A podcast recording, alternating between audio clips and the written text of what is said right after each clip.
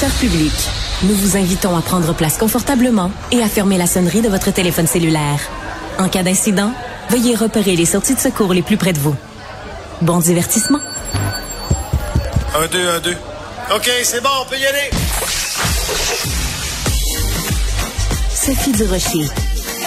Elle met en scène les arts, la culture et la société pour vous offrir la meilleure représentation radio. Sophie Durocher. Tout un spectacle radiophonique. Bonjour tout le monde, j'espère que vous allez bien. Si je vous dis quand je suis dans tes bras, je vois la vie en rose. Si je vous dis la vie en rose, allez penser tout de suite à Edith Piaf. Bien sûr, tout le monde connaît Edith Piaf. Ben, vous allez être assez surpris de savoir que il y a un film d'un spectacle d'Edith Piaf qui a ressurgi des années et des années après la mort d'Edith Piaf. C'est un film de 35 minutes, des images qui avaient jamais été vues d'un concert d'Edith Piaf. Et en France, ben, tout le monde est super énervé de voir ressurgir ces images-là. C'est quand même une icône, Edith Piaf. Alors, je regardais des reportages en France sur ces images inédites. Et là, je vois qu'on interviewe un musicien québécois euh, en plein milieu d'un reportage sur Edith Piaf, la personne ressource qu'on est allé chercher, c'est un musicien québécois qui s'appelle Steve Normandin. Je me suis dit que c'est ça cette affaire-là? Comment ça se fait qu'en France, on interviewe un musicien québécois, puis qu'au Québec, ici, Personne n'a parlé de cette histoire-là? Alors je me suis dit, il faut parler à ce musicien québécois qui connaît très bien euh, l'œuvre d'Edith Piaf, puisqu'il est derrière le catalogue Edith Piaf, l'icône méconnue. Il s'appelle Steve Normandin. Il est musicien. Bonjour, Monsieur Normandin. Madame Durocher, bonjour.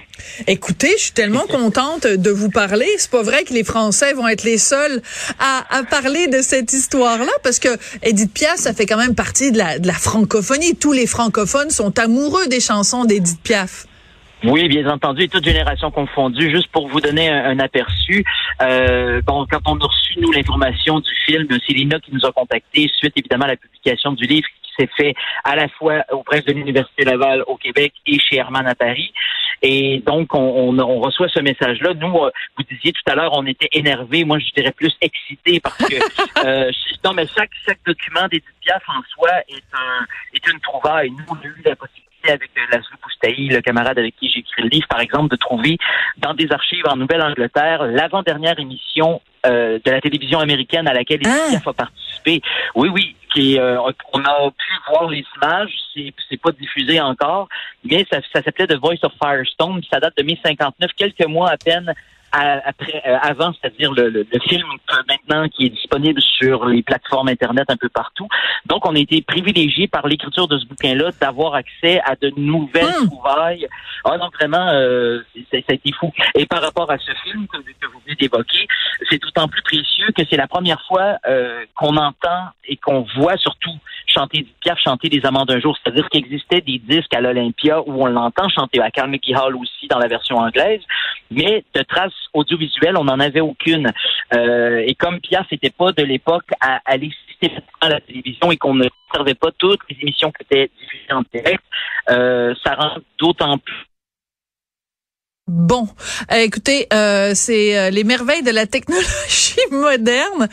on va, pendant qu'on essaye de rétablir le contact avec Steve Normandin, tiens, on va écouter justement cet extrait de la chanson Les Amants d'un jour. Vous la connaissez peut-être, ou je devrais dire, vous la connaissez sûrement, cette chanson-là. Donc, sur des archives qu'on a retrouvées pendant qu'on essaye de retrouver justement Steve Normandin. Moi, je suis les verres au bout du café. J'ai bien trop à faire pour pouvoir rêver. Et dans ce décor banal à pleurer, c'est corps contre corps qu'on les a trouvés.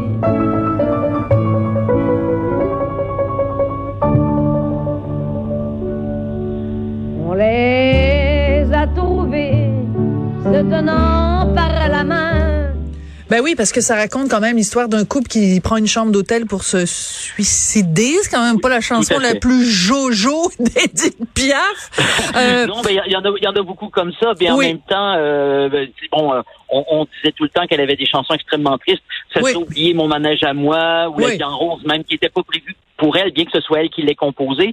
Euh, ça lui est retombé dans les mains un petit peu plus tard, mais on a, on a quand même ces chances-là d'avoir enfin des images sur une chanson qui est mythique de son répertoire, mais de, de l'avoir euh, essuyé le verre et d'échapper le verre à la toute fin et de l'entendre se casser, euh, on est capable enfin d'associer le geste et l'image. Donc, c'est formidable. Absolument. Alors moi, ce que ce qui me fascine, c'est que donc l'Institut national de l'audiovisuel trouve ces images-là. C'était entreposé dans le fin fond des Yvelines. Là, c'est comme mettons en banlieue parisienne, mettons disons ça comme ça. Il y avait 160 000 boîtes de films et de vidéos, et quelqu'un est tombé par hasard, donc un petit peu sur cette euh, ces images-là d'Edith Piaf, 35 minutes. Et là, euh, quand les gens tombent euh, tombent là-dessus, ben là, vous vous devenez en quelque sorte le, le, le spécialiste, Monsieur Normandin. Donc pourquoi pourquoi c'est aussi émouvant de retrouver ces images-là d'Edith Piaf? Qu'est-ce que ça nous dit sur la carrière de cette chanteuse qui a marqué des générations et des générations? Ben, il y a plusieurs questions. Je vais essayer de faire une réponse aussi succincte que possible. C'est-à-dire que dans un premier temps, quand on me contacte, vous dites euh, spécialiste et mon, mon camarade Laszlo aussi euh, porte ce chapeau. Nous, on est des fans finis. Donc, euh, on s'est fait un livre qui nous manquait euh, cruellement et on s'est dit ce serait bien de pouvoir assembler les informations à la fois sur ces émissions de télévision, sur sur les disques, les nombreuses prises, parce qu'il lui est arrivé de chanter de nombreuses chansons, donc euh, à, de multiples reprises pour avoir des versions différentes. Et il y avait souvent des confusions. Donc nous, on s'est bâti ce, ce livre-là et quand l'INA a retrouvé ses archives euh, précieuses, euh, oui, c'est vrai que c'est en banlieue, mais je pense que tout centre d'archives euh, a, a, ce problème de dire ben il faut tenir ça à un seul endroit. Dans ce cas-ci, c'est Paris, mais même à Montréal, les archives euh, en général des, des grandes sociétés, je, parle de Radio-Canada, mais il y a beaucoup de choses qui se retrouvent à Ottawa ou à Montréal ou à Québec. Ça, ça, devient extrêmement compliqué de, de, ramener tout ça. Et pour ce qui est des Piaf, c'est d'autant plus difficile que comme elle a fait très, très peu d'éditions, celles qu'on a, on les garde précieusement. Et quand il y a des surprises comme ça qui nous, nous arrivent, nous, on était les premiers étonnés de savoir que ça se cachait, c'était mal identifié. Ils sont en train de faire la numérisation de plein de documents et jamais avant de tomber là-dessus. Donc, euh, je crois que même dans nos souhaits les plus fous, c'est pas interdit de penser qu'il y a d'autres extraits qu'on ah, oui. peut-être pas de cette période. À parce que euh, les années 55 à 60, c'est les premières années où on permet le, le, le téléreportage. Donc, on, on, se déplace pour aller voir les artistes, alors que quand Pierre chantait, par exemple, à la télévision, c'était Bon, alors écoutez, Monsieur Normandin, on vient encore euh, de vous perdre. Alors on va essayer de le de le retrouver. Décidément, euh, on parle de technologie de 1959 qui était euh, qui était parfois compliquée. Puis c'est important de retrouver ces images-là et de les restaurer. mais mais des fois en 2023, ben, c'est la technologie qui, oui. qui, est compliquée. Alors Monsieur Normandin, donc la, la question que je vous posais, c'est en, en, quoi? Parce que bon, on les, je les ai vus ces images-là parce que donc euh, Lina a fait un, un reportage euh, sur euh, son site internet et euh, euh, on, quand on voit les images, donc on voit aussi euh, une, une Edith Piaf en 1959 qui est très malade, qui est très affaiblie. Elle est bon, elle a jamais été très grande, mais là on a l'impression qu'elle est toute recroquevillée et fragile. On a l'impression que un, un, simple geste et elle va pouvoir s'effriter comme un morceau de, de verre. Oui. Euh, en plus, euh, là, la, la, réalité rejoint la fiction, c'est-à-dire que même quand elle était en forme, elle jouait de cette fragilité-là. Mais là, vraiment, euh, il n'y a pas de triche là. Et moi, je, prends toujours le témoignage de Claude Léveillé, qui avait été de la première de cette tournée de 13 dates, en fait, qui s'est arrêtée à Dreux, mais lui était de la première à Melun.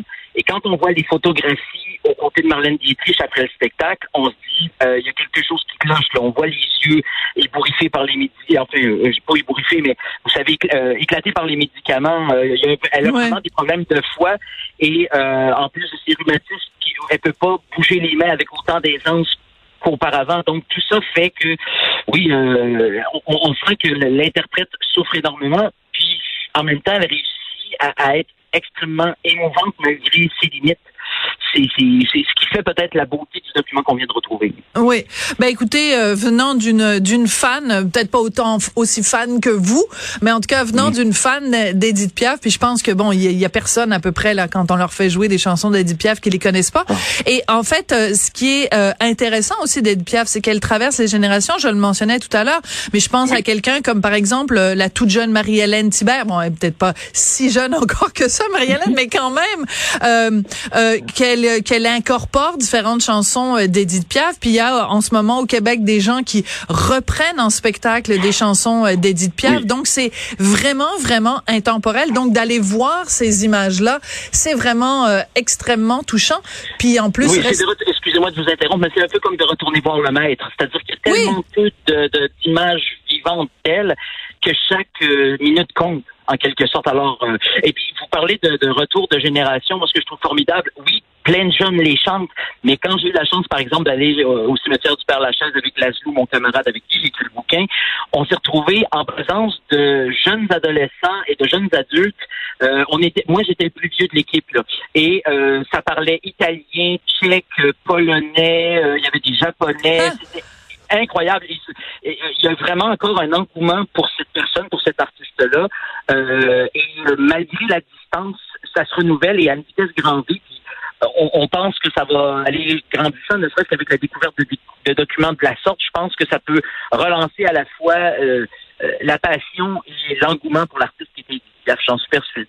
Absolument. Et euh, même si ça dure seulement 35 minutes, ces images-là, on voit vraiment le charisme, la présence qu'elle a sur scène, même si elle est affaiblie. Vraiment, c'est une leçon de performance euh, sur scène. C'est absolument magnifique. Ben écoutez, je suis tellement contente de vous de vous rencontrer, de vous parler, Monsieur Normandin. Merci beaucoup d'être venu euh, avec nous évoquer le souvenir d'Edith Piaf et surtout souligner l'importance de la découverte et de la restauration de ces documents qui qui enfin vraiment qui était euh, cachée là depuis 60 euh, ans. Parce, 60 ans oui. Oui, parce qu'elle est morte en 63 quand même, euh, Edith Piaf. Donc ça fait 60 ans que ces documents-là dorment dans un petit entrepôt. Merci beaucoup, Monsieur Normandin.